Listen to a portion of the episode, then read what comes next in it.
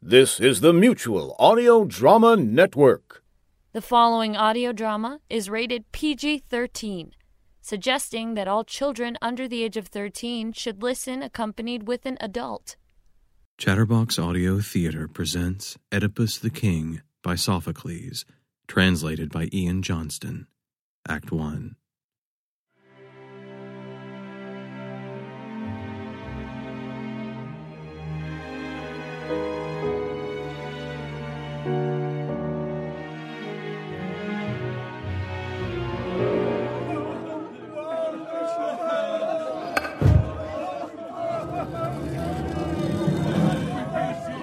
My children, latest generation born from Cadmus, why are you sitting here with wreathed sticks in supplication to me, while the city fills with incense, chants, and cries of pain?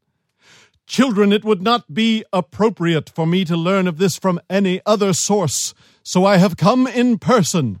I, Oedipus, whose fame all men acknowledge. But you there, old man, tell me. You seem to be the one who ought to speak for those assembled here. What feeling brings you to me, fear or desire? You can be confident that I will help. I shall assist you willingly in every way. I would be a hard hearted man indeed if I did not pity suppliants like these. Oedipus, ruler of my native land, you see how people here of every age are crouching down around your altars. Some fledglings barely strong enough to fly, and others bent by age, with priests as well, for I'm priest of Zeus, and these ones here, the pick of all our youth. The other groups sit in the marketplace with suppliant sticks, or else in front of palaces, two shrines, or where Ismenus prophesies with fire. For our city, as you yourself can see, is badly shaken. She cannot raise her head above the depths of so much surging death. Disease infects fruit blossoms in our land. Disease infects our herds of grazing cattle, makes women in labor lose their children. And deadly pestilence, that fiery god, swoops down to blast the city, emptying the house of Cadmus, and fills black Hades with groans and howls. These children and myself now sit here by your home, not because we think you're equal to the gods. No, we judge you the first of men in what happens in this life and in our interactions with the gods. For you came here to our Cadmean city and freed us from the tribute we were paying to that cruel singer, and yet you knew no more than we did and had not been taught. In their stories, the people testify how, with the gods' help, you gave us back our lives. So now, Oedipus, our king, most powerful in all men's eyes, we're here as suppliants, all begging you to find some help for us, either by listening to a heavenly voice or learning from some other human being. For, in my view, men of experience provide advice which gives the best results. So now, you, best of men, raise up our state, act to consolidate your fame. For now, thanks to your eagerness in earlier days, the city celebrates you as its savior. Don't let our memory of your ruling here declare that we were first set right again and later fell. No, restore our city so that it stands secure. In those times past, you brought us joy, and with good omens, too. Be that same man today. If you are to rule as you are doing now, it's better to be king in a land of men than in a desert. An empty ship or city wall is nothing if no men share your life together there. My poor children, I know why you have come. I am not ignorant of what you yearn for, for I well know that you are ill, and yet Sick as you are, there is not one of you whose illness equals mine. Your agony comes to each one of you as his alone, a special pain for him and no one else. But the soul inside me sorrows for myself and for the city and for you all together. You are not rousing me from a deep sleep. You must know. I've been shedding many tears and in my wandering thoughts, exploring many pathways. After a careful search, I followed up the one thing I could find and acted on it. So I have sent away my brother in law, son of Menoeceus, Creon, to Pythian Apollo's shrine, to learn from him what I might do or say to save our city. But when I count the days, the time he's been away, I now worry what he's doing, for he's been gone too long. Well past the time he should have taken. But when he comes, I'll be a wicked man if I do not act on all the God reveals. What you have said is most appropriate, for these men here have just informed me that Creon is approaching. Lord Apollo, as he returns, may fine, shining fortune, bright as his countenance, attend on him. It seems the news he brings is good. If not, he would not wear that wreath around his head, a laurel thickly packed with berries. We'll know soon enough he's within earshot. My royal kinsman, child of Menoeceus, what message from the god do you bring us? Good news! I tell you, even troubles difficult to bear will all end happily if events lead to the right conclusion. What is the oracle? So far, your words inspire in me no confidence or fear. If you wish to hear the news in public, I'm prepared to speak. Or we could step inside. Speak out to everyone. The grief I feel for these citizens is even greater than any pain I feel for my own life. Then let me report what I have heard from the god.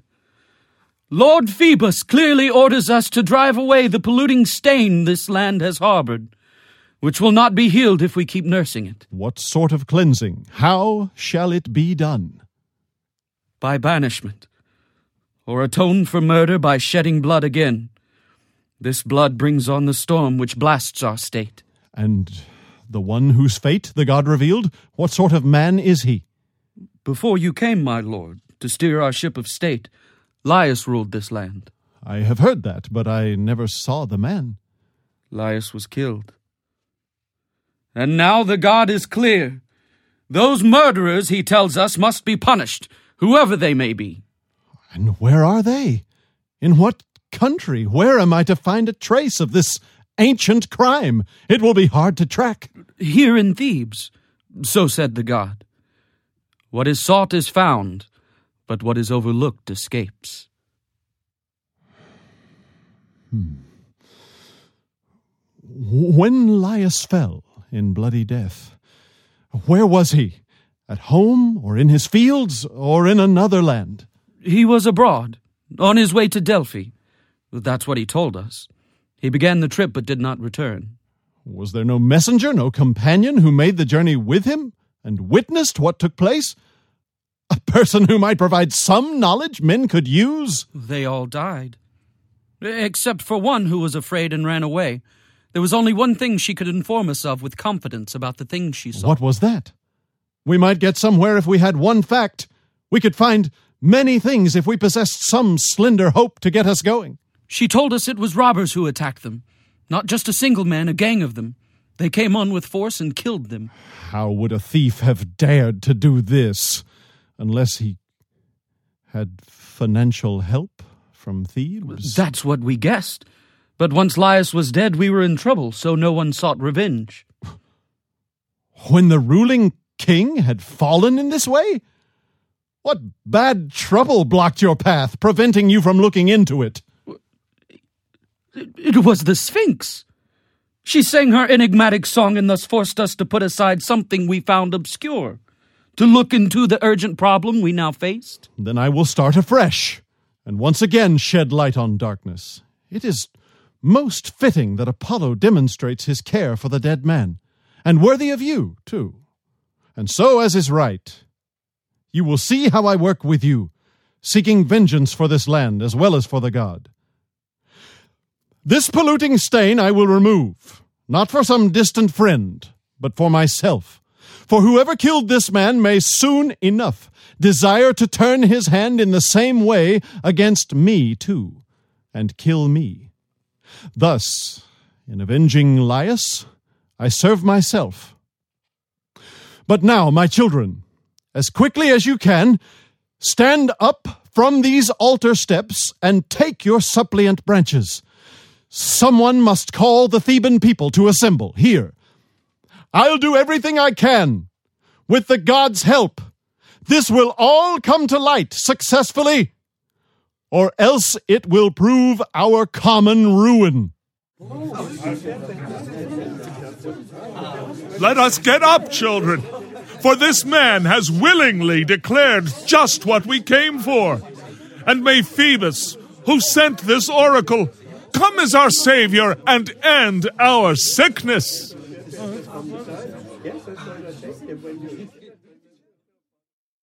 O sweet speaking voice of Zeus, you have come to glorious Thebes from golden Pytho. But what is your intent?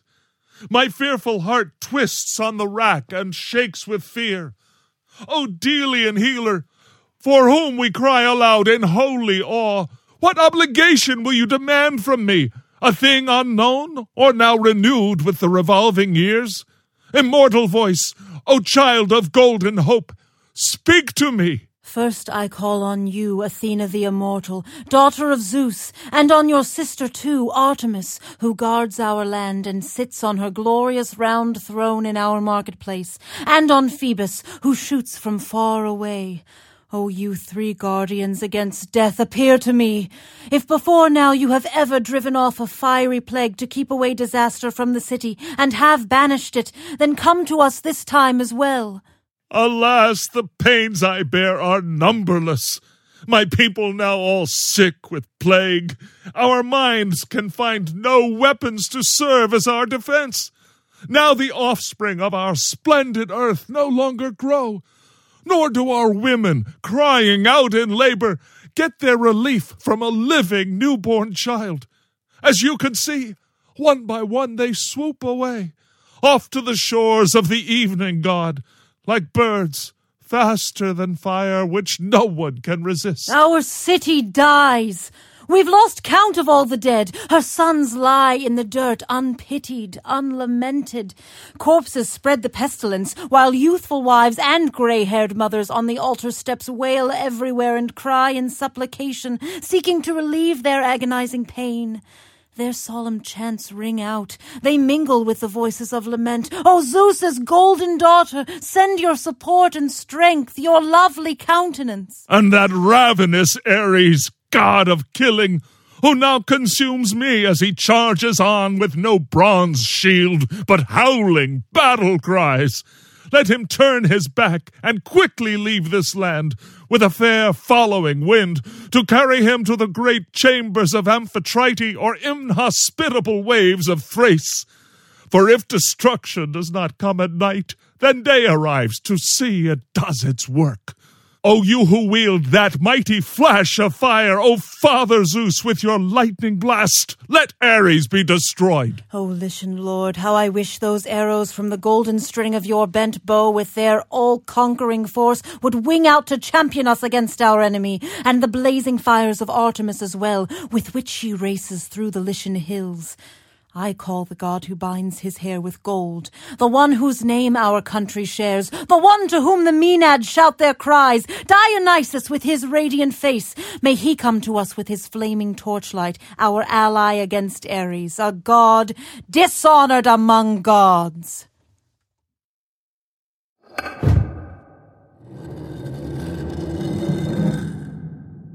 You pray. But if you listen now to me, you'll get your wish. Hear what I have to say, and treat your own disease. Then you may hope to find relief from your distress. I shall speak as one who is a stranger to the story, a stranger to the crime. If I alone were tracking down this act, I'd not get far without a single clue. That being the case, for it was after the event that I became a citizen of Thebes, I now proclaim the following to all of you Cadmeans. Whoever among you knows the man it was who murdered Laius, son of Labdacus, I order him to reveal it all to me. And if the murderer's afraid, I tell him to avoid the danger of the major charge by speaking out against himself. If so, he will be sent out from this land unhurt and undergo no further punishment. If someone knows the killer is a stranger from some other state, let him not stay mute. As well as a reward, he'll earn my thanks. But if he remains quiet, if anyone through fear hides himself or a friend of his against my orders, here's what I shall do. So listen to my words. For I decree that no one in this land in which I rule as your own king shall give that killer shelter or talk to him, whoever he may be, or act in concert with him during prayers, or sacrifice, or sharing lustral water. Ban him from your homes, every one of you, for he is our pollution as the Pythian god has just revealed to me. In doing this, I'm acting as an ally of the god and of dead Laius too. And I pray, whoever the man is who did this crime, one unknown person, acting on his own, or with companions, the worst of agonies will wear out his wretched life I pray too that if he should become an honored guest in my own home and with my knowledge, I may suffer all those things I've just called down upon the killers. And I urge you now to make sure all these orders take effect for my sake, for the sake of the God, and for our barren, godless, ruined land.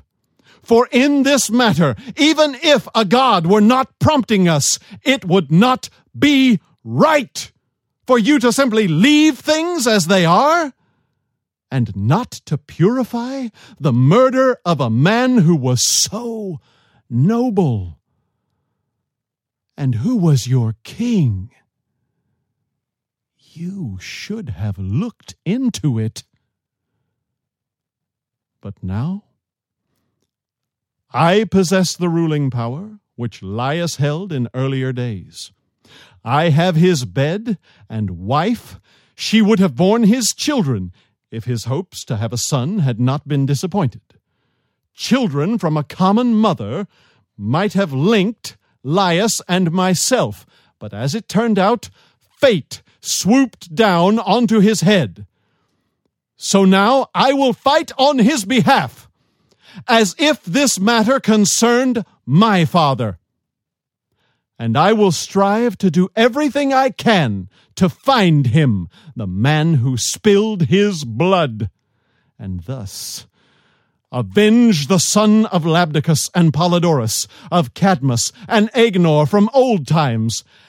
As for those who do not follow what I urge, I pray the gods send them no fertile land, no, nor any children in their women's wombs. May they all perish in our present fate, or one more hateful still.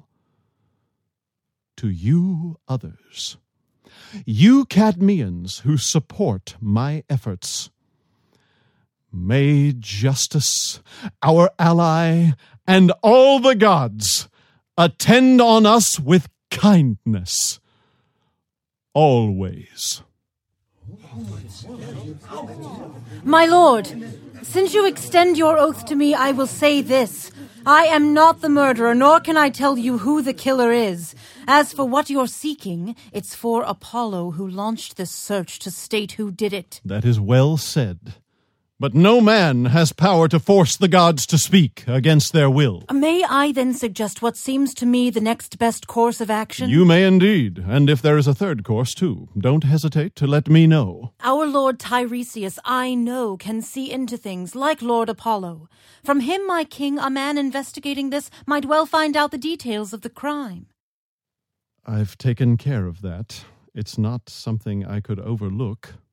At Creon's urging, I have dispatched two messengers to him, and have been wondering for some time now why he has not come. Apart from that, there are rumors, but inconclusive ones from a long time ago. What kind of rumors? I'm looking into every story. It was said that Laius was killed by certain travelers. Yes, I heard as much, but no one has seen the one who did it. Well, if the killer has any fears, once he hears your curses on him, he will not hold back, for they are serious. When a man has no fear of doing the act, he's not afraid of words. No, not in the case where no one stands there to convict him. But at last, Tiresias is being guided here, our godlike prophet, in whom the truth resides more so than in all other men. Tiresias! Oedipus. You who understand all things. What can be taught and what cannot be spoken of. What goes on in heaven and here on earth. You know, although you cannot see, how sick our state is. And so we find in you alone, great seer, our shield and savior. For Phoebus Apollo, in case you have not heard the news, has sent us an answer to our question. The only cure for this infecting pestilence is to find the men who murdered Laius and kill them, or else expel them from this land as exiles. So do not withhold from us your prophecies, in voices of the birds or by some other means. Save this city and yourself. Rescue me. Deliver us from this pollution by the dead. We are in your hands. For a mortal man, the finest labor he can do is help with all his power other human beings. Alas! Oh, alas! How dreadful it can be to have wisdom when it brings no benefit to the man possessing it. This I knew, but it had slipped my mind. Otherwise I would not have journeyed here. What's wrong? You've come, but seem so sad. Oh, let me go home. You must bear your burden to the very end, and I will carry mine if you'll agree with me. What you are saying is not customary, and shows little love toward the city state which nurtured you, if you deny us your prophetic voice. I see your words are also out of place. I do not speak for fear of doing the same. If you know something, then by heaven do not turn away. We are your suppliants, all of us. We bend our knees to you. You are all ignorant.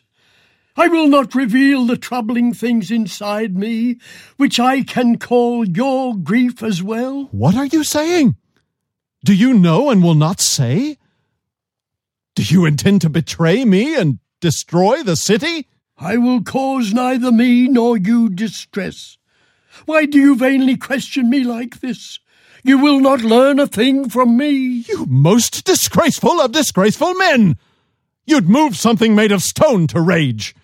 Will you not speak out? Will your stubbornness never have an end? You blame my temper, but do not see the one which lives within you. Instead, you are finding fault with me. What man who listened to these words of yours would not be enraged? You insult the city! Yet events will still unfold for all my silence. Since they will come, you must inform me. I will say nothing more. Fume on about it if you wish, as fiercely as you can. I will. In my anger, I will not conceal just what I make of this. You should know. I get the feeling you conspired in the act and played your part as much as you could do, short of killing him with your own hands. If you could use your eyes, I would have said that you had done this work all by yourself. Is that so? Then I would ask you to stand by the very words which you yourself proclaimed, and from now on not speak to me or these men. For the accursed polluter of this land is you. You dare to utter shameful words like this? Do you think you can get away with it? I, I am getting away with it. The truth within me makes me strong. Who taught you this? It could not have been your craft. You did. I did not want to speak, but you incited me. What do you mean? Speak it again so I can understand you more precisely. Did you not grasp my words before? Or are you trying to test me with your question? I did not fully understand your words. Tell me again. I say that you yourself are the very man you are looking for. That's twice you've stated that disgraceful lie. Something you'll regret. Shall I tell you more so you can grow even more enraged? As much as you desire. It will be useless. I say that with your dearest family, unknown to you, you are living in disgrace. You have no idea how bad things are. Do you really think you can just speak out, say things like this, and still remain unpunished? Yes, I can, if the truth has any strength. It does, but not for you. Truth is not in you. For your ears, your mind, your eyes are blind. You are a wretched fool to use harsh words, which all men soon enough will use to curse you. You live in endless darkness of the night, so you can never injure me, or any man who can glimpse daylight. It is not your fate to fall because of me. It's up to Apollo to make that happen. He will be enough. Is this something Creon has devised? Or is it your invention? Oh, Creon is no threat. You have made this trouble on your own. Oh, riches. Ruling power, skill after skill, surpassing all in this life's rivalries. How much envy you must carry with you, if for this kingly office which the city gave me, for I did not seek it out. Creon, my old trusted family friend, has secretly conspired to overthrow me and paid off a double dealing quack like this, a crafty, bogus priest who can only see his own advantage, who in his special art is absolutely blind. Come on, tell me how you have ever given evidence of your wise prophecy. When the Sphinx that singing bitch was here, you said nothing to set the people free. Why not? Her riddle was not something the first man to stroll along could solve. A prophet was required. And there the people saw your knowledge was no use. Nothing from birds or picked up from the gods, but then I came, Oedipus, who knew nothing. Yet I finished her off using my wits rather than relying on birds. That's the man you want to overthrow. Hoping, no doubt, to stand up there with Creon once he's king. But I think you and your conspirator in this will regret trying to usurp the state. If you did not look so old, you'd find the punishment your arrogance deserves. To us, it sounds as if Tiresias has spoken in anger, and Oedipus, you have done so too. That's not what we need. Instead, we should be looking into this. How can we best carry out the god's decree? You may be king, but I have the right to answer you, and I control that right, for I am not your slave. I serve Apollo, and thus will never stand with Creon signed up as his man. So I say this to you. Since you have chosen to insult my blindness, you have your eyesight, and you do not see how miserable you are, or where you live, or who it is who shares your household. Do you know the family you come from? Without your knowledge, you've become the enemy of your own kindred. Those in the world below, and those up here, and the dreadful feet of that two edged curse from father and mother both will drive you from this land in exile. Those eyes of yours, which now can see so clearly, will be dark. What harbour will not echo with your cries? Where on Cithaeron will they not soon be heard? Once you have learned the truth about the wedding by which you sailed into this royal household. A lovely voyage, but the harbour's doomed. You've no idea of the quantity of other troubles which will render you and your own children equals. So go on. Keep insulting Creon and my prophecies, for among all living mortals no one will be destroyed more wretchedly than you. Must I tolerate this insolence from him? Get out! And may the plague get rid of you! Off with you! Now! Turn your back and go! And don't come back here to my home again. I would not have come, but you summoned me. I did not know you would speak so stupidly. If I had, you would have waited a long time before I called you here. I was born like this.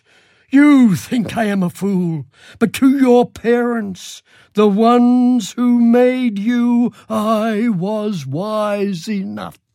Wait. My parents. Who was my father? This day will reveal that and destroy you. Everything you speak is all so cryptic, like a riddle. Well, in solving riddles, are you not the best there is? Mock my excellence, but you will find out I am truly great. Oh, that quality of yours now ruins you. I do not care if I have saved the city. I will go now. Boy, lead me away. Yes, let him guide you back. You're in the way. If you stay, you'll just provoke me. Once you're gone, you won't annoy me further. I'm going. But first I shall tell you why I came. I do not fear the face of your displeasure. There is no way you can destroy me. I tell you, the man you have been seeking all this time while proclaiming threats and issuing orders about the one who murdered Laius, that man is here. According to reports, he is a stranger who lives here in Thebes, but he will prove to be a native Theban. From that change he will derive no pleasure. He will be blind, although he now can see. He will be poor, although he now is rich. He will set off for a foreign country, groping the ground before him with a stick. And he will turn out to be the brother of the children in his house, their father too, both at once, and the husband and the son of the very woman who gave birth to them. He sowed the same womb as his father and m- murdered him. Go in and think on this. If you discover I have spoken falsely, you can say I lack all skill in prophecy.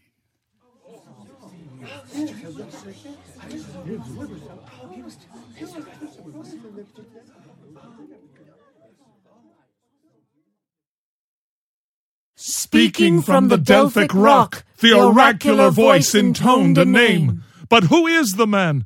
The one who with his blood red hands has done unspeakable brutality. The time has come for him to flee, to move his powerful foot more swiftly than those hooves on horses riding on the storm.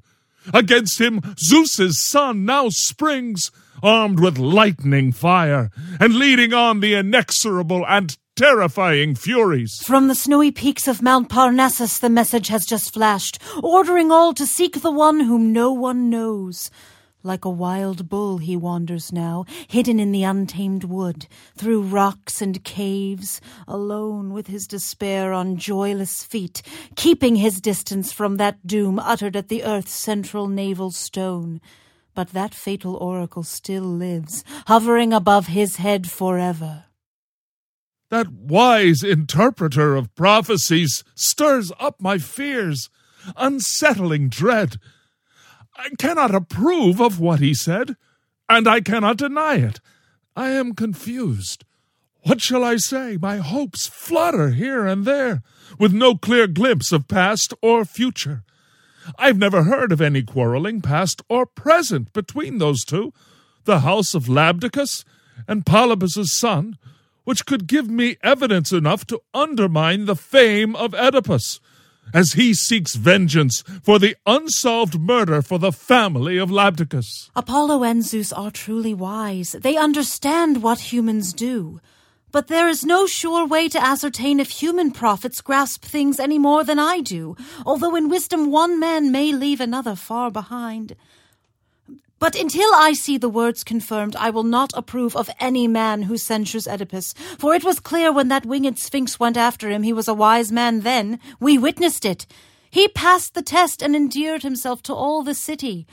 So in my thinking now, he never will be guilty of a crime.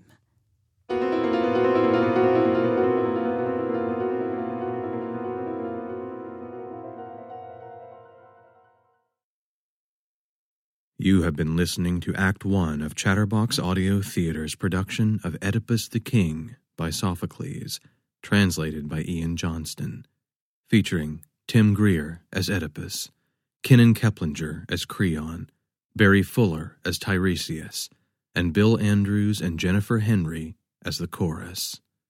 Music by Jonathan Saunders. Dramaturgy and script consulting by David Sick. Assistant produced by James Antoine. Produced by Eric Sefton. Assistant directed by Amy Salerno Hale. Directed by Robert Arnold. The mission of Chatterbox Audio Theater is sparking imaginations through outstanding theatrical recordings. Download our shows, meet our cast and crew, and make a donation to support our work at www.chatterboxtheater.org.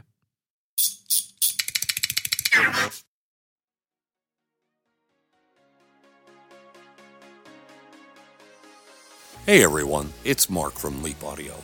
I'm here to tell you about something really exciting. July 24 through 26 of 2020, Halifax, Nova Scotia, we are gathering together in the world's first international modern audio drama convention and family reunion. Inspired in part by the living, loving memory of our dear friend Bill Hullweg, we're bringing together writers, producers, actors, and our fans for workshops, seminars, and even live performances. So join us, won't you? Go to madcon.com. That's www.mad-con.com for more information. I hope to see you in Halifax in 2020. Chatterbox Audio Theater presents Oedipus the King by Sophocles, translated by Ian Johnston. Act 2.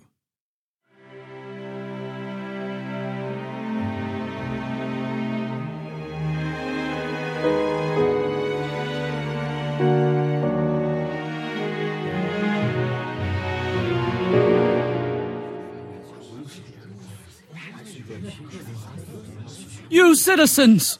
I have just discovered that Oedipus, our king, has leveled charges against me. Disturbing allegations. That I cannot bear. So I've come here. In these present troubles, if he believes that he has suffered any injury from me in word or deed, then I have no desire to continue living into ripe old age still bearing his reproach. For me, the injury produced by this report is no single isolated matter. No, it has the greatest scope of all. If I end up being called a wicked man, here in the city, a bad citizen by you and by my friends. Perhaps he charged you, spurred on by the rash power of his rage, rather than his mind's true judgment. Was it publicized that my opinions convinced Tiresias to utter lies? That's what was said. I have no idea just what it meant. Did he accuse me and announce the charges with a steady gaze, in a normal state of mind? I do not know. What those in power do, I do not see. But he's approaching from the palace. Here he comes in person. You! How did you get here? Has your face grown so bold you now come to my own home? You who are so obviously the murderer of the man whose house it was? A thief who clearly wants to steal my throne. Come In the name of all the gods, tell me this. Did you plan to do it because you thought I was a coward or a fool? I. Or did you think I would not learn about your actions as they crept up on me with such deceit? Or that if I knew I could not deflect them? This attempt of yours, is it not madness? To chase after the king's place? Without friends, without a horde of men? To seek a goal which only gold or factions could attain? Will you listen to me? It's your turn now to hear me make a suitable response. Once you know, then judge me for yourself. You are a clever talker, but from you I will learn nothing. I know you now! A troublemaker! An enemy of mine! At least first listen to what I have to say. There's one thing you do not have to tell me. You have betrayed me. If you think being stubborn and forgetting common sense is wise, then you're not thinking as you should. And if you think you can act to injure a man who is a relative of yours and escape without a penalty, then you're not thinking as you should. I agree. What you've just said makes sense. So tell me the nature of the damage you claim you're suffering because of me. Did you or did you not persuade me to send for Tiresias, that prophet? Yes, and I'd still give you the same advice. How long is it since Laius? Did what? What's Laius got to do with anything? Since Laius was carried off and disappeared. Since he was killed so brutally. That was long ago.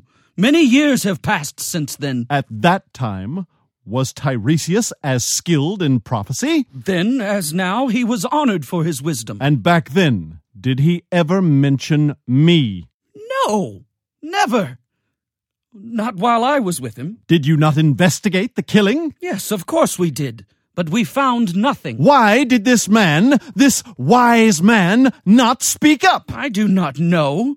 And when I don't know something, I like to keep my mouth shut. You know enough. At least you understand enough to say. What? If I really do know something, I will not deny it. If Tiresias were not working with you, he would not name me as the one who murdered Laius. If he says this, well, well, you're the one who knows. But I think the time has come for me to question you the way that you've been questioning me. Ask all you want. You'll not prove that I'm the murderer. Then tell me this. Are you not married to my sister? Since you ask me, yes, I don't deny that. And you two rule this land as equals. Whatever she desires, she gets from me. And am I not third? Equal to you both? That's what makes your friendship so deceitful. No! Not if you think this through as I do. First, consider this. In your view, would anyone prefer to rule and have to cope with fear rather than live in peace, carefree and safe if his powers were the same? I, for one, have no natural desire to be king in preference to performing royal acts. The same is true of any other man whose understanding grasps things properly. For now I get everything I want from you, but without the fear. If I were king myself, I'd be doing many things against my will. So, how can being a king be sweeter to me than royal power without anxiety? I am not yet so mistaken in my mind that I want things which bring no benefits. Now I greet all men, and they all welcome me. Those who wish to get something from you now flatter me, since I'm the one who brings success in what they want. So why would I give up such benefits for something else? A mind that's wise will not turn treacherous. It's not my nature to love such policies. And if another man pursued such things, I'd not work with him. I couldn't bear to. If you want proof of this, then go to Delphi. Ask the prophet if I brought back to you exactly what was said. At that point, if, if you discover I've planned something, that I've conspired with Tiresias, then arrest me and have me put to death. Not just on your own authority, but on mine as well. A double judgment.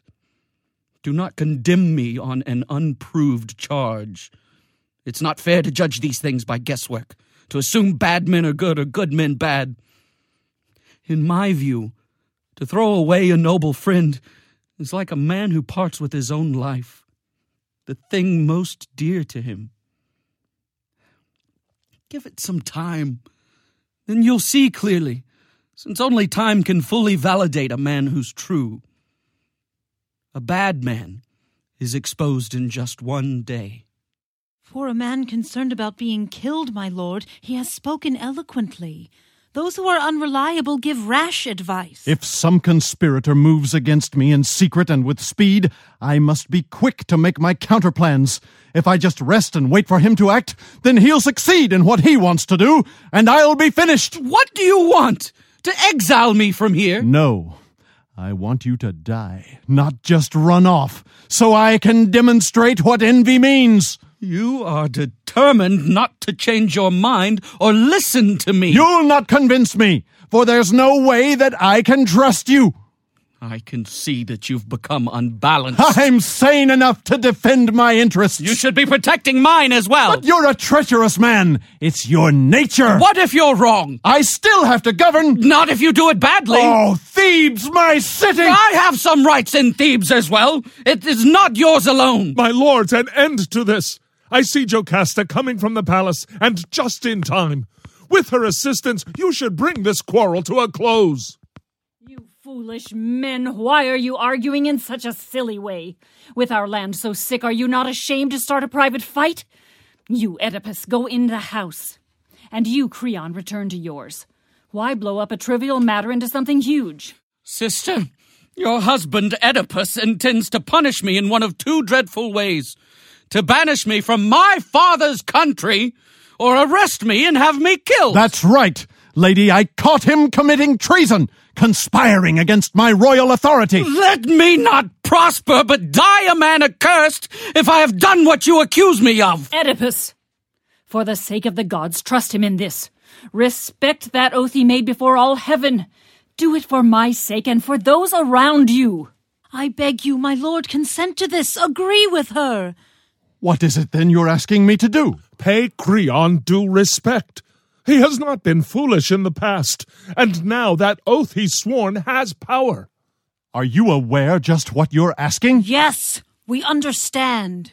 Then tell me exactly what you're saying. You should not accuse a friend of yours and thus dishonor him with a mere story which may not be true when he's sworn an oath and therefore could be subject to a curse. By this point, you should clearly understand when you request this what you are doing.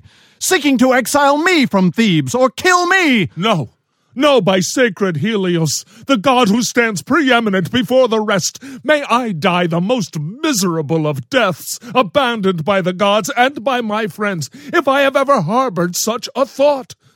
But the destruction of our land wears down the troubled heart within me, and so does this, if you too add new problems to the ones which have for so long been afflicting us. Let him go, then. Even though it's clear I must be killed or sent from here in exile, forced out in disgrace, I have been moved to act compassionately by what you said. Not by Creon's words. But if he stays here, he will be hateful to me. You are obstinate, obviously unhappy to concede. And when you lose your temper, you go too far. But men like that find it most difficult to tolerate themselves. In that there's justice. Why not go? Just leave me alone! I'll leave, since I see you do not understand me. But those here know I'm a reasonable man. Lady, will you escort our king inside? Yes, once I have learned what happened here. They talked. Their words gave rise to uninformed suspicions, an all consuming lack of proper justice. From both of them? Yes. What caused it? With our country already in distress, it is enough. It seems to me enough to leave things as they are. Now, do you see the point you've reached? Thanks to your noble wish to dissolve and dull my firmer purpose? My lord, I have declared it more than once, so you must know it would have been quite mad if I abandoned you, who, when this land, my cherished Thebes, was in great trouble, set it right again, and who, in these harsh times which now consume us, should prove a trusty guide. By all the gods, my king, let me know why in this present crisis you now feel such unremitting rage. To you I'll speak, lady, since I respect you more than all these here. It's Creon's fault. He conspired against me. In this quarrel, what was said? Tell me. Creon claims that I'm the murderer, that I killed Laius. Does he know this firsthand, or has he picked it up from someone else? No, he set up that treasonous prophet. What he says himself sounds innocent. All right. Forget about those things you've said. Listen to me and ease your mind with this. No human being has skill in prophecy. I'll show you why with this example. King Laius once received a prophecy. I won't say it came straight from Apollo, but it was from those who do assist the god. It said Laius was fated to be killed by a child conceived by him and me. Now, at least according to the story, one day Laius was killed by foreigners, by robbers at a place where three roads meet. Besides, before our child was three days old, Laius fused his ankles tight together and ordered others to throw him out on a mountain rock where no one ever goes. And so Apollo's plan that he'd become the one who killed his father didn't work, and Laius never suffered what he feared that his own son would be his murderer, although that's what the oracle had claimed. So don't concern yourself with prophecies. Whatever gods intend to bring about, they themselves make known quite easily. Lady, as I listen to these words of yours, my soul is shaken, my mind confused. Why do you say that? What's worrying I you? thought I heard you say that Laius was murdered at a place where three roads meet. That's what was said, and people still believe. Where is this place? Where did it happen? In a land called Phocis. Two roads lead there, one from Delphi and one from Daulia. How long is it since these events took place? The story was reported in the city just before you took over royal power here in Thebes. Oh, Zeus, have you done? What have you planned for me? What is it, Oedipus? Why is your spirit so troubled? Not yet. No questions yet. T- tell me this. Laius, how tall was he? How old a man? He was big. His hair was turning white. In shape, he was not all that unlike you. Worse for me. I may have just set myself under a dreadful curse without my knowledge. What do you mean? As I look at you, my king, I start to tremble. I am afraid, full of terrible fears. The prophet sees. But you can reveal this better if you now will tell me one thing more. I'm shaking. But if you ask me, I will answer you. Did Laius have a small escort with him? Or a troop of soldiers like a royal king? Five Thebans, including a herald, went with him. A carriage carried Laius. Alas, alas, it's all too clear. Lady, who told you this? A servant, the only one who got away. She came back here. Is there any chance she's in our household now? No. Once she returned and understood that you had now assumed the power of slaughtered Laius, she clasped my hands, begged me to send her off to where our animals graze out in the fields so she could be as far away as possible from the sight of the town. And so I sent her. She was a slave, but she'd earned my gratitude. She deserved an even greater favor. I'd like her to return back here to us. And quickly, too. That can be arranged. But why is that something you would want to do? Lady, I'm afraid I may have said too much. That's why I want to see her. Here in front of me. Then she will be here. But now, my lord, I deserve to learn why you are so distressed. My forebodings now have grown so great. I will not keep them from you. For who is there I should confide in rather than in you about such a twisted turn of fortune? My father was Polybus of Corinth, my mother Merope, a Dorian. There I was regarded as the finest man in all the city until, as chance would have it, something really astonishing took place, though it was not worth what it caused me to do. At a dinner there, a man who was quite drunk from too much wine began to shout at me, claiming I was not my father's real son. That troubled me, but for a day at least I said nothing, though it was difficult. The next day I went to ask my parents, my father, and my mother. They were angry at the man who had insulted them this way, so I was reassured. But nonetheless, the accusation always troubled me. The story had become well known all over. And so I went in secret off to Delphi. I didn't tell my mother or my father. Apollo sent me back without an answer, so I didn't learn what I had come to find.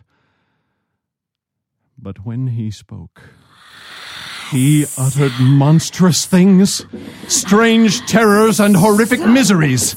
It was my fate to defile my mother's bed, to bring forth to men a human family that people could not bear to look upon, to murder the father who engendered me. When I heard that, I ran away from Corinth. From then on, I thought of it just as a place beneath the stars. I went to other lands so I would never see that prophecy fulfilled. The abomination of my evil fate. In my traveling, I came across that place in which you say your king was murdered. And now, lady, I will tell you the truth. As I was on the move, I passed close by a spot where three roads meet. and in that place I met a herald and a horse drawn carriage. Inside there was a man like you described. The guide there tried to force me off the road. Off the road! Get off the road! And the old man, too, got personally involved. In my rage, I lashed out at the driver, who was shoving me aside. The old man, seeing me walking past him in the carriage, kept his eye on me, and with his double whip struck me on my head. Ah! Ah! Right here on top. Well, I retaliated in good measure. I hit him a quick blow with the staff I held. Ah! And knocked him from his carriage to the road. He lay there on his back. Then I killed them all. Now, if that stranger was somehow linked to Laius, who is now more unfortunate than me? What man could be more hateful to the gods? No stranger and no citizen can welcome him into their lives or speak to him. Instead, they must keep him from their doors, a curse I laid upon myself. With these hands of mine, these killer's hands, I now contaminate the dead man's bed. Am I not depraved? Am I not utterly abhorrent? Now I must fly into exile, and there, a fugitive, never see my people, never set foot in my native land again, or else I must get married to my mother and kill my father, Polybus, who raised me, the man who gave me life. If anyone claimed this came from some malevolent god, would he not be right? Oh, you gods, you pure, blessed gods, may I not see that day. Let me rather vanish from the sight of men before I see a fate like that roll over me. My lord, to us these things are ominous. But you must sustain your hope until you hear the servant who was present at the time. I do have some hope left. At least enough to wait. For the woman we've summoned from the fields. Once she comes, what do you hope to hear? I'll tell you. If we discover what she says matches what you say, then I'll escape disaster. What was so remarkable in what I said? You said that in her story the woman claimed Laius was murdered by a band of thieves. If she still says that there were several men, then I was not the killer, since one man could never be mistaken for a crowd. But if she says it was a single man, then I'm the one responsible for this. Well, that's certainly what she reported then. She cannot now withdraw what she once said. The whole city heard her, not just me alone. But even if she changes that old news, she cannot ever demonstrate, my lord, that Laius' murder fits the prophecy. For Apollo clearly said that the man would die at the hands of an infant born from me. Now, how did that unhappy son of ours kill Laius when he'd perished long before? So, as far as these oracular sayings go, I would not look for confirmation anywhere. You're right in what you say, but nonetheless, send for that peasant. Don't fail to do that. I'll call her here as quickly as I can. Let's go inside. I'll not do anything which does not meet with your approval. I pray fate still finds me worthy, demonstrating piety and reverence in all I say and do, in everything our loftiest traditions consecrate. Those laws engendered in the heavenly skies, whose only father is Olympus. They were not born from mortal men, nor will they sleep and be forgotten. In them lives an ageless, mighty God. Insolence gives birth to tyranny, that insolence which vainly crams itself and overflows with so much stuff beyond what's right or beneficial that once it's climbed the highest rooftop, it's hurled down by force. Such a quick fall, there's no safe landing on one's feet. But I pray the God never will abolish the rivalry so beneficial to our state. That God I will hold on to always, the one who stands as our protector. But if a man conducts himself disdainfully in what he says and does, and manifests no fear of righteousness, no reverence for the statues of the gods, may miserable fate seize such a man for his disastrous arrogance if he does not behave with justice when he strives to benefit himself, appropriates all things impiously, and like a fool profanes the sacred. What man is there who does such things, who can still claim he will ward off the arrow of the gods aimed at his heart? If such actions are considered worthy, why should we dance to honor God? No longer will I go in reverence to the sacred stone, earth's very center, or to the temple at Abae or Olympia, if these prophecies fail to be fulfilled and manifest themselves to mortal men. But you, all conquering, all ruling Zeus, if by right those names belong to you, let this not evade you and your ageless might. For ancient oracles which dealt with Laius are withering. Men now set them aside. Nowhere is Apollo honored publicly, and our religious faith is dying away.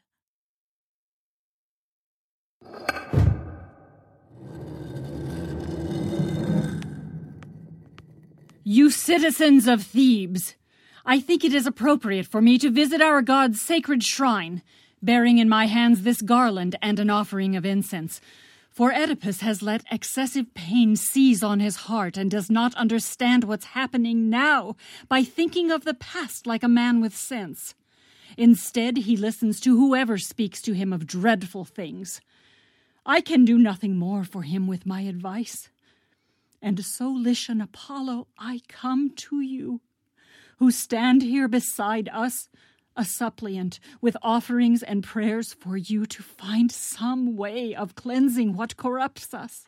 For now we are afraid, just like those who on a ship see their helmsman terrified. Strangers, can you tell me where I find the house of Oedipus, your king? Better yet, if you know, can you tell me where he is? His home is here, stranger, and he's inside. This lady is the mother of his children. May her happy home always be blessed, for she is his queen, true mistress of his house. I wish the same for you, stranger.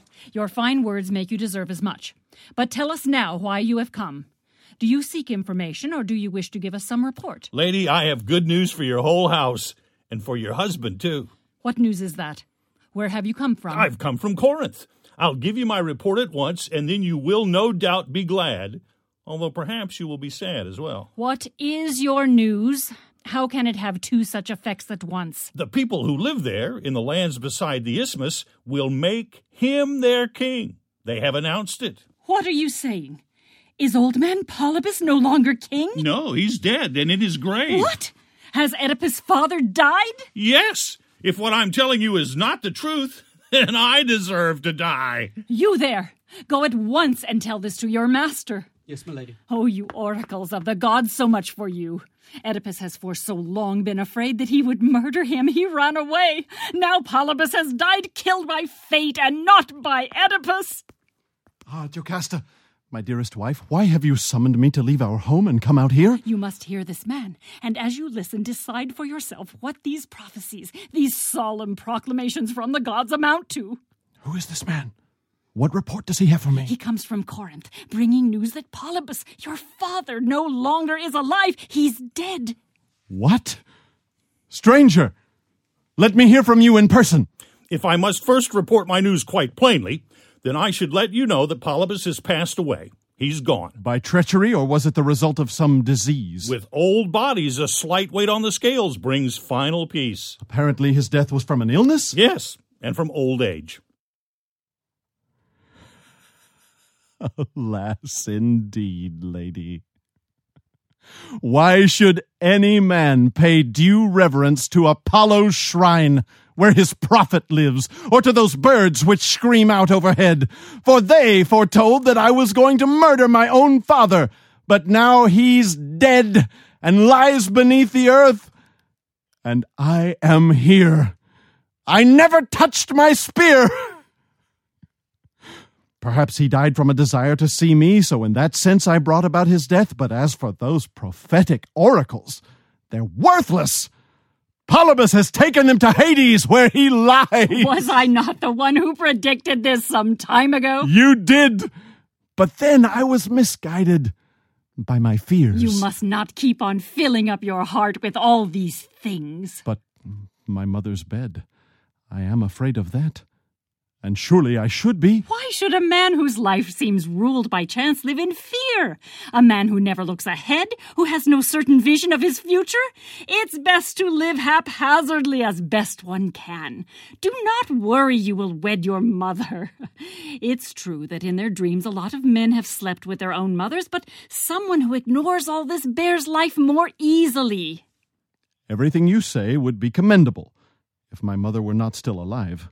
But since she is, I must remain afraid, although what you are saying is right. But still, your father's death is a great comfort to us. Yes, it is good, I know. But I do fear that lady. She is still alive. Th- this one you fear.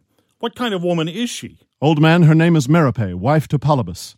And what in her makes you so fearful? Stranger, a dreadful prophecy sent from the god. Is it well known? Or something private which another person has no right to know. No, no, it's public knowledge. Apollo once said it was my fate that I would marry my own mother and shed my father's blood with my own hands. That's why many years ago I left my home in Corinth.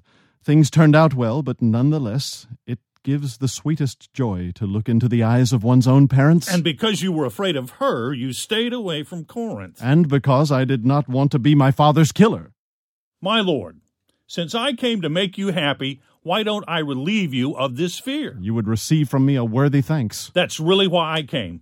So your return might prove a benefit to me back home. But I will never go back to my parents. My son, it is so clear you have no idea what you are doing. What do you mean, old man? In the name of all the gods, tell me. If that's the reason you're a fugitive and won't go home. I feared Apollo's prophecy might reveal itself you in me. You were afraid you might become corrupted through your parents? That's right, old man. That was my constant fear. Are you aware these fears of yours are groundless? And why is that? If I was born their child. Because you and Polybus were not related. What do you mean? Was not Polybus my father? He was as much your father as this man here, no more, no less. But how can any man who means nothing to me be the same as my own father? But Polybus was not your father, no more than I am. Then why did he call me his son? If you must know, he received you many years ago as a gift. I gave you to him. He really loved me. How could he, if I came from someone else? Well, before you came, he had no children. That made him love you. When you gave me to him, had you bought me or found me by accident? I found you in Cithaeron's forest valleys. What were you doing wandering up there? I was looking after flocks of sheep. You were a shepherd, just a hired servant, roaming here and there? Yes, my son, I was. But at that time, I was the one who saved you. When you picked me up and took me off, what sort of suffering was I going through? The ankles on your feet could tell you that. Oh, my old misfortune. Why mention that? Your ankles had been pierced and tied together. I set them free. My dreadful mark of shame. I've had that scar there since I was a child. That's why fortune gave you your very name, the one which you still carry. Tell me in the name of heaven, why did my parents, my father, or my mother do this to me? I don't know. The woman who gave you to me knows more of that than I do. You mean to say you got me from someone else? It wasn't you who stumbled on me? No, it wasn't me. Another shepherd gave you to me. Who? Who was she? Do you know? Can you tell me any details, ones you know for certain? Well, I think she was one of Laius' servants. That's that's what people said. You mean King Laius, the one who ruled this country years ago? That's right. She was one of the king's shepherds. Is she still alive? Can I still see her? You people live here. You'd best answer that. Do any of you here now know the woman, the shepherd he describes? Have you seen her either in the fields or here in Thebes? Answer me, it's critical. Time at last to find out what this means. The woman he mentioned is, I think, the very peasant from the fields you wanted to see earlier. But of this Jocasta could tell more than anyone. Lady, do you know the woman we sent for just minutes ago? The one we summoned here is she the one this messenger refers to? Why ask me what he means? Forget all that. There's no point in trying to sort out what he said. With all these indications of the truth here in my grasp, I cannot end this now. I must reveal the details of my birth. In the name of the gods, no! If you have some concern for your own life, then stop. Do not keep investigating this. I will suffer. That will be enough. Be brave. Even if I should turn out to be born from a shameful mother whose family for three generations have been slaves, you will still have your noble lineage. Listen to me, I beg you. Do not do this. I will not be convinced. I should not learn the whole truth of what these facts amount to. But I care about your own well being. What I tell you is for your benefit. What you're telling me for my own good just brings me more distress. Oh, you unhappy man. May you never find out who you really are. Go, one of you, and bring that shepherd here. Leave the lady to enjoy her noble family. Alas, you poor miserable man. There's nothing more that I can say to you. And now I'll never speak again.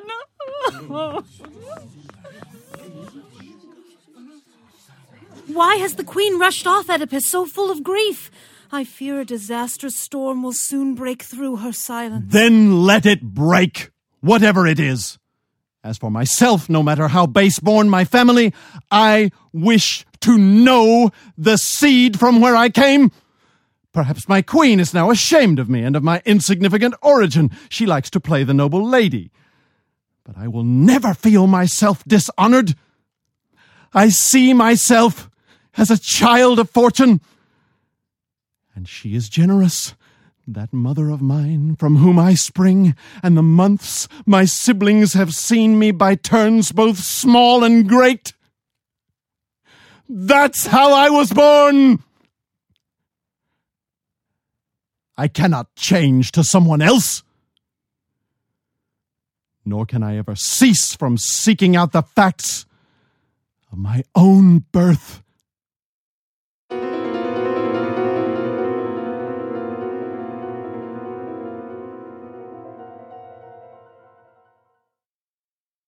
You have been listening to Act Two of Chatterbox Audio Theater's production of Oedipus the King by Sophocles, translated by Ian Johnston, featuring Tim Greer as Oedipus, Kenan Keplinger as Creon, Gina Julison as Jocasta, Andy Saunders as the messenger, and Bill Andrews and Jennifer Henry as the chorus.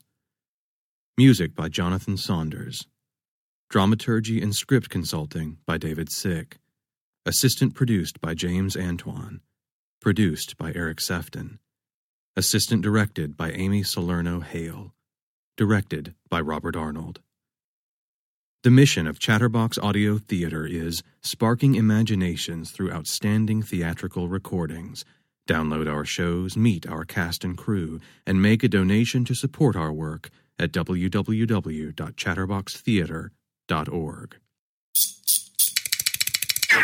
You're listening to the Mutual Audio Network. Chatterbox Audio Theater presents Oedipus the King by Sophocles, translated by Ian Johnston. Act 3.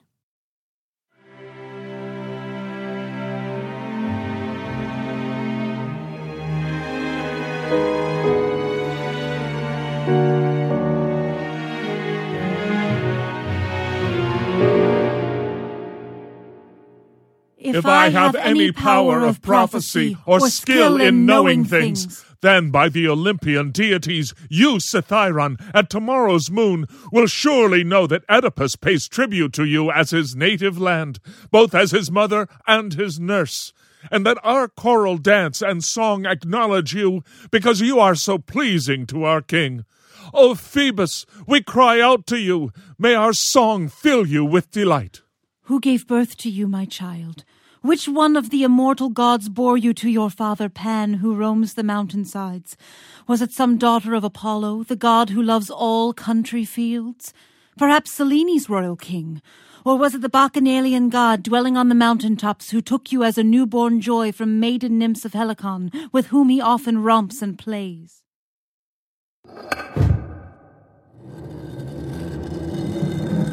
You elders! Although I've never seen the woman we've been looking for a long time now, if I had to guess, I think I see her. She's coming here. She looks very old, as is appropriate if she's the one.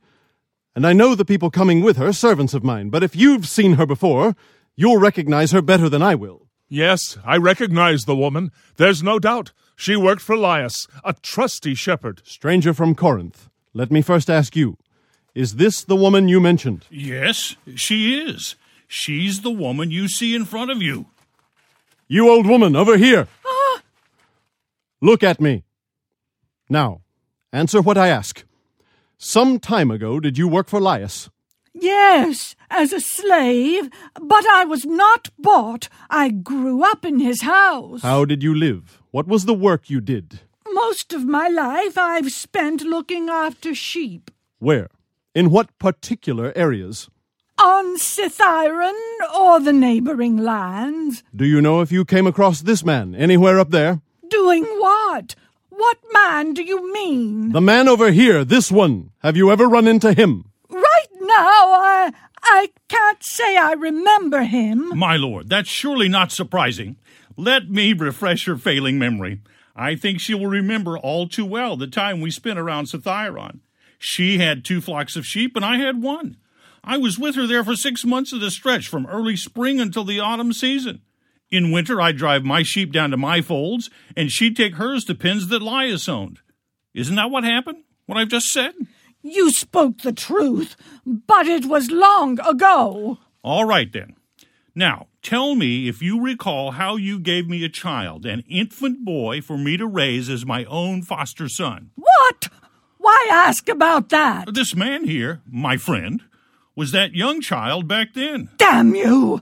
Can't you keep quiet about it? Hold on, old woman, don't criticize him. What you have said is more objectionable than his account. My noble master, what have I done wrong? You did not tell us of that infant boy, the one he asked about. That's what he says, but he knows nothing. A useless busybody. You won't tell us of your own free will. Once we start to hurt you, you will talk. The gods, don't torture an old woman! One of you there! Tie up this woman's hands! Ah! Why are you doing this? It's too much for me. What is it you want to know? That child he mentioned, did you give it to him? I did! Oh, I wish I died that day. You're going to die if you don't speak the truth!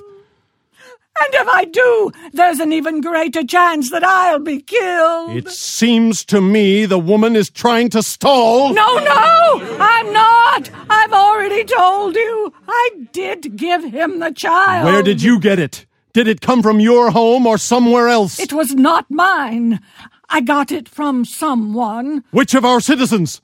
Whose home was it? In the name of the gods, my lord, don't ask. Please, no more questions. If I have to ask again, then you will die. The child was born in Laius's house. From a slave or from some relative of his? Alas, what I'm about to say now. It's horrible. And I'm about to hear it. But nonetheless, I have to know this. If you must know, they said the child was his. But your wife inside the palace is the one who could best tell you what was going on. You mean she gave the child to you? Yes, my lord. Why did she do that? so I would kill it. That wretched woman was the mother? Yes, she was afraid of dreadful prophecies. What sort of prophecies? The story went that he would kill his father. If that was true, why did you give the child to this old man? I pitied the boy, master, and I thought he'd take the child off to a foreign land where he was from. But he rescued him only to save him for the greatest grief of all. For if you're the one this man says you are, you know your birth carried an awful fate. so it all came true. It's all so clear now! Oh, light! Let me look at you one final time. A man who stands revealed as cursed by birth, cursed by my own family, and cursed by murder where I should not kill. O generations of mortal men, how I count your life as scarcely living! What man is there, what human being, who attains a greater happiness than mere appearances? A joy which seems to fade away to nothing. Poor wretched Oedipus! Your fate stands here to demonstrate for me how no mortal man is ever blessed. Here was a man who fired his arrows well. His skill was matchless, and he won the highest happiness in everything. For Zeus, he slaughtered the hook-taloned sphinx and stilled her cryptic song. For our state he stood there like a tower against death, and from that moment, Oedipus, we have called you our king and honored you above all other men, the one who rules in mighty Thebes. But now, who is there whose story is more terrible to hear, whose life has been so changed by trouble, by such ferocious agonies? Alas for celebrated Oedipus! The same spacious place of refuge served you both as child and father, the place you entered as a new bridegroom. How could the furrow where your father planted, poor wretched man, have tolerated you in such silence for so long? Time, which watches everything and uncovered you against your will, now sits in judgment of that fatal marriage where child and parent have been joined so long. O oh, child of Laius, how I wish I'd never seen you! Now I wail like one whose mouth pours forth laments! To tell it right, it was through you I found my life and breathed again, and then through you my eyesight failed. Oh, you most honored citizens of Thebes, what actions you will hear about and see! What sorrows you will bear if, as natives here, you are still loyal to the house of Labdacus. I do not think the Ister or the Phasis rivers could cleanse this house. It conceals too much and soon will bring to light the vilest things, brought on by choice and not by accident. What we do to ourselves brings us most pain. The calamities we knew about before were hard enough to bear. What can you say to make them worse? I'll waste no words. Know this. Noble Jocasta, our queen, is dead. That poor unhappy lady! How did she die? She killed herself. You did not see it, so you'll be spared the worst of what went on. But from what I recall of what I saw, you'll learn how that poor woman suffered. She left here, frantic, and rushed inside, fingers on both hands, clenched in her hair. She ran through the hall straight to her marriage bed. She went in, slamming both doors shut behind her and crying out to Laius, who's been a corpse a long time now. She was remembering that child of theirs born many years ago, the one who killed his father, who left her to conceive cursed children with that son. She lay moaning by the bed where she, poor woman, had given birth twice over a husband from a husband, children from a child. Ah! How she died after that, I don't fully know. With a scream, Oedipus came bursting in, which did not let us see her suffering, her final pain. We watched him charge around, back and forth. As he moved, he kept asking us to give him a sword. Sword! As he tried to find that wife who was no wife, whose mother's womb had given birth to him and to his children. As he raved, some immortal power led him on. No human in the room came close to him. With a dreadful howl, as if someone had pushed him, he leapt at the double doors, bent the bolts by force out of their sockets, and burst into the room.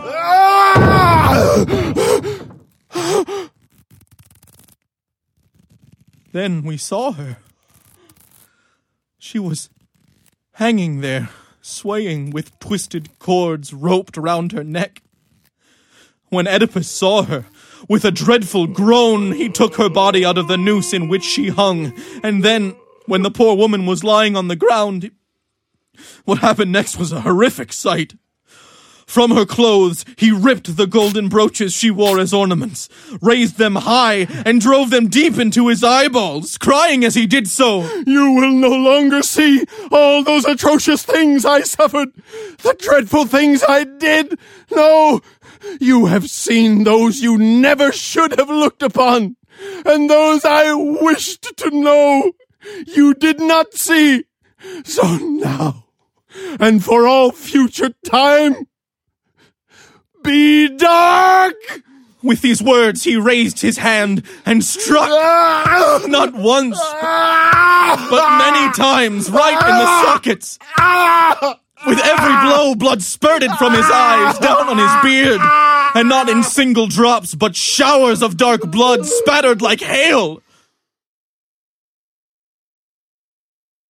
So, what these two have done has overwhelmed not one alone. This disaster swallows up a man and wife together. That old happiness they had before in their rich ancestry was truly joy. But now lament and ruin, death and shame, and all calamities which men can name are theirs to keep. And has that suffering man found some relief to ease his pain? He shouts at everyone to open up the gates and thus reveal to all Cadmeans his father's killer, his mother's. But I must not say those words. He wants them to cast him out of Thebes, so the curse he laid will not come on this house if he still lives inside. But he is weak and needs someone to lead him on his way. His agony is more than he can bear, as he will show you, for on the palace doors the bolts are being pulled back. Soon you will see a sight which even a man filled with disgust would have to pity. An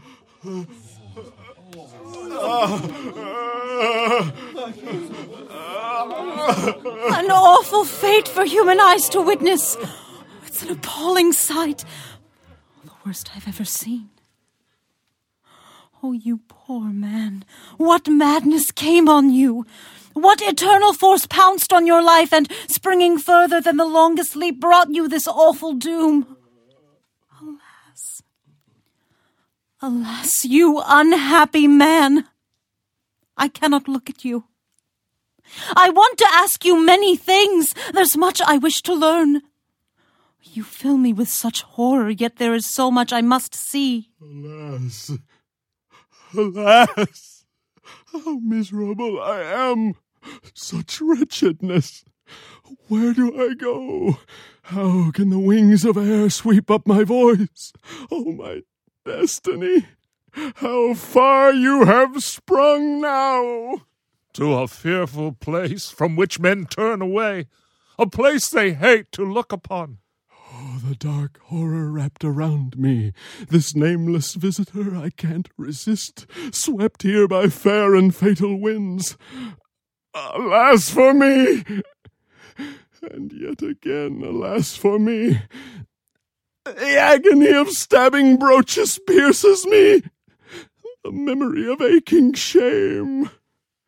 In your distress, it's not astonishing you bear a double load of suffering, a double load of pain. My friends, so you still care for me as always, and with patience nurse me now I'm blind.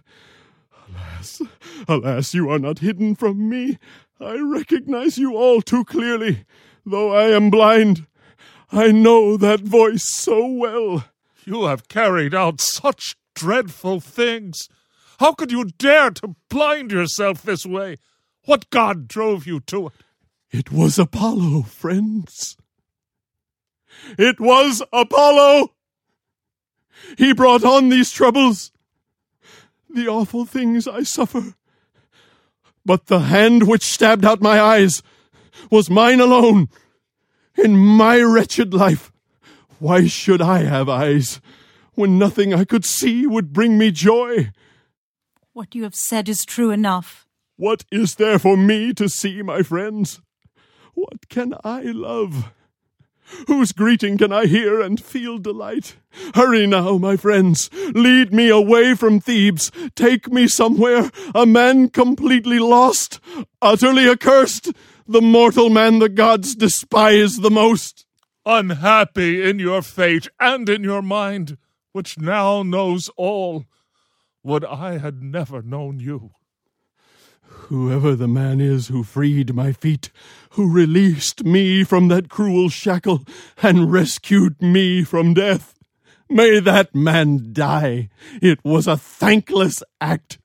Had I perished then, I would not have brought such agony to myself or to my friends. I agree. I would have preferred your death as well. I would not have come to kill my father, and men would not see in me the husband of the woman who gave birth to me. Now I am abandoned by the gods, the son of a corrupted mother, conceiving children with the woman who gave me my own miserable life. If there is some suffering more serious than all the rest, then it, too, belongs in the fate of Oedipus. I do not believe what you did to yourself is for the best. Better to be dead than alive and blind. Don't tell me what I've done is not the best, and from now on, spare me your advice. If I could see, I don't know how my eyes could look at my own father when I come to Hades. Or could see my wretched mother. Against those two, I have committed acts so vile that even if I hanged myself, that would not be sufficient punishment. Perhaps you think the sight of my own children might give me joy. No, look how they were born. They could never bring delight to eyes of mine, nor could the city or its massive walls, or the sacred images of its gods. I am the most abhorred of men. I, the finest one of all those bred in Thebes. I have condemned myself, telling everyone they had to banish for impiety the man the gods have now exposed as sacrilegious, a son of Laius too. With such polluting stains upon me, could I set eyes on you and hold your gaze? No, and if I could somehow block my ears and kill my hearing, I would not hold back. I'd make a dungeon of this wretched body, so I would never see or hear again, for there is joy in isolated thought, sealed off from a world of sorrow. O oh, Cithaeron, why did you shelter me? Why, when I was handed over to you, did you not do away with me at once, so I would never then reveal to men the nature of my birth? Ah, Polybus and Corinth, the place men called my home, my father's ancient house. You raised me well, so fine to look at, so corrupt inside. Now I've been exposed as something bad, contaminated in my origins. Oh, you three roads and hidden forest grove, you thicket and defile where three paths meet, you who swallowed down my father's blood from my own hands. Do you remember me? What I did there in front of you, and then what else I did when I came here to Thebes? Ah, oh, you marriage rites! You gave birth to me, and then when I was born, you gave birth again Children from the child of that same womb, creating an incestuous blood family of fathers, brothers, children, brides, wives, and mothers, the most atrocious act that human beings commit. But it is wrong to talk about what it is wrong to do. So, in the name of all the gods, act quickly. Hide me somewhere outside the land of Thebes, or slaughter me, or hurl me in the sea where you will never gaze on me again. Come! Allow yourself to touch a wretched man! Listen to me, and do not be afraid. For this disease infects no one but me. Creon is coming. He is just in time to plan and carry out what you propose. With you gone, he's the only one who's left to act as guardian of Thebes. Alas, how will I talk to him? How can I ask him to put his trust in me? Not long ago I treated him with such contempt. Oedipus, I have not come here to mock or blame you for disasters in the past. But if you can no longer value human beings, at least respect our Lord the Sun, whose light makes all things grow. And do not put on show pollution of this kind in such a public way, for neither earth nor light nor sacred rain can welcome such a sight. Take him inside the house, as quickly as you can.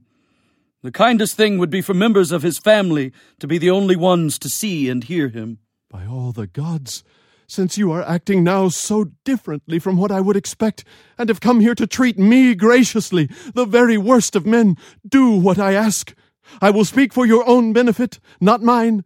What are you so keen to get from me? Cast me out as quickly as you can, away from Thebes, to a place where no one, no living human being will cross my path. That is something I could do, of course. But first I wish to know what the god says about what I should do. But what he said was also clear. The man who killed his father must be destroyed, and that corrupted man is me. Yes, that is what was said. But now, with things the way they are, the wisest thing is to ascertain quite clearly what to do. Will you then be making a request on my behalf when I am so depraved? I will. For even you must now trust in the gods. Yes, I do. And I have a task for you as I make this plea. That woman in the house, please bury her as you see fit. You are the one to give your own the proper funeral rites. But never let my father's city be condemned to have me living here while I still live.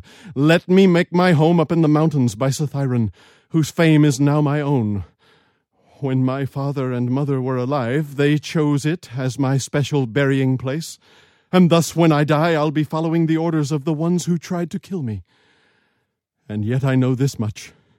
No disease or any other suffering can kill me for I would never have been saved from death unless I was to suffer a strange destiny. But wherever my fate leads, just let it go. As for my two sons, Creon, there's no need for you to care for them on my behalf. They are men. Thus, no matter where they are, they'll always have enough to live on. But my two poor daughters have never known my dining table placed away from them or lacked their father's presence. They shared everything I touched. That's how it's always been. So take care of them for me. But first, let me feel them with my hands, and then I'll grieve. Oh, my lord, you noble heart, let me do that. If my hands could touch them, it would seem as if I were with them when I still could see. What's this? By all the gods, I hear something. Is it my two dear children crying? Has Creon taken pity on me and sent out the children, my dear treasures? Is that what's happening? Yes, I sent for them. I know the joy they've always given you, the joy which you feel now. I wish you well. And for this act, may the god watch over you and treat you better than he treated me. Ah, my children, where are you? Come here, come into my arms. You are my sisters now. Feel these hands which turned your father's eyes, once so bright, into what you see now, these empty sockets. He was a man who, seeing nothing, knowing nothing, fathered you with the woman who had given birth to him. I weep for you. Although I cannot see, I think about your life in days to come, the bitter life which men will force on you. What citizens will associate with you? What feasts will you attend and not come home in tears, with no share in the rejoicing? When you're mature enough for marriage, who will be there for you, my children? What husband ready to assume the shame, tainting my children and their children too? What perversion is not manifest in us? Your father killed his father, and then plowed his mother's womb where he himself was born, conceiving you where he too was conceived. Those are the insults they will hurl at you. Who then will marry you? No one, my children. You must wither, barren and unmarried. Son of Menoeceus, with both parents gone, you alone remain these children's father. Do not let them live as vagrant paupers wandering around unmarried. You are a relative of theirs. Don't let them sink to lives of desperation like my own. Have pity. You see them now at their young age, deprived of everything except a share in what you are. Promise me, you noble soul, you will extend your hand to them. And you, my children, if your minds were now mature, there's so much I could say. But I urge you, pray that you may live as best you can, and lead your destined life more happily than your own father. You have grieved enough. Now go into the house.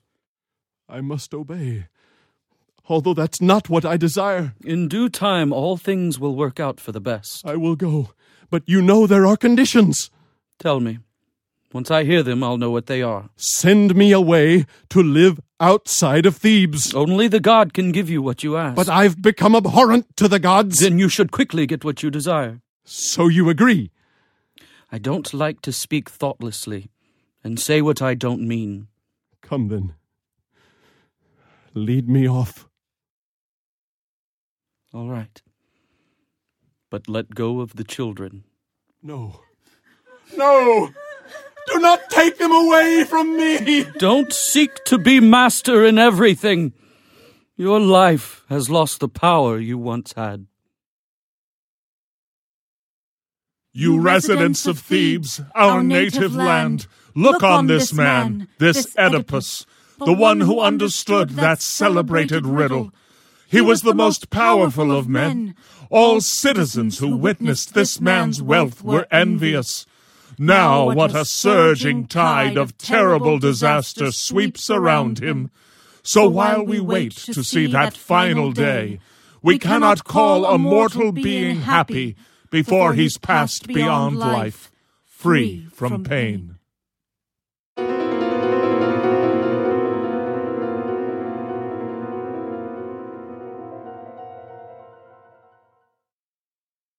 You have been listening to Act 3 of Chatterbox Audio Theater's production of Oedipus the King by Sophocles, translated by Ian Johnston, featuring Tim Greer as Oedipus, Kenan Keplinger as Creon, Andy Saunders as the messenger, Jane Harris as the servant, Adam Del Conte as the second messenger, and Bill Andrews and Jennifer Henry as the chorus. Music by Jonathan Saunders. Dramaturgy and script consulting by David Sick. Assistant produced by James Antoine. Produced by Eric Sefton. Assistant directed by Amy Salerno Hale. Directed by Robert Arnold. The mission of Chatterbox Audio Theater is sparking imaginations through outstanding theatrical recordings. Download our shows, meet our cast and crew, and make a donation to support our work at www.chatterboxtheater.org. The Mutual Audio Network. Listening and imagining together.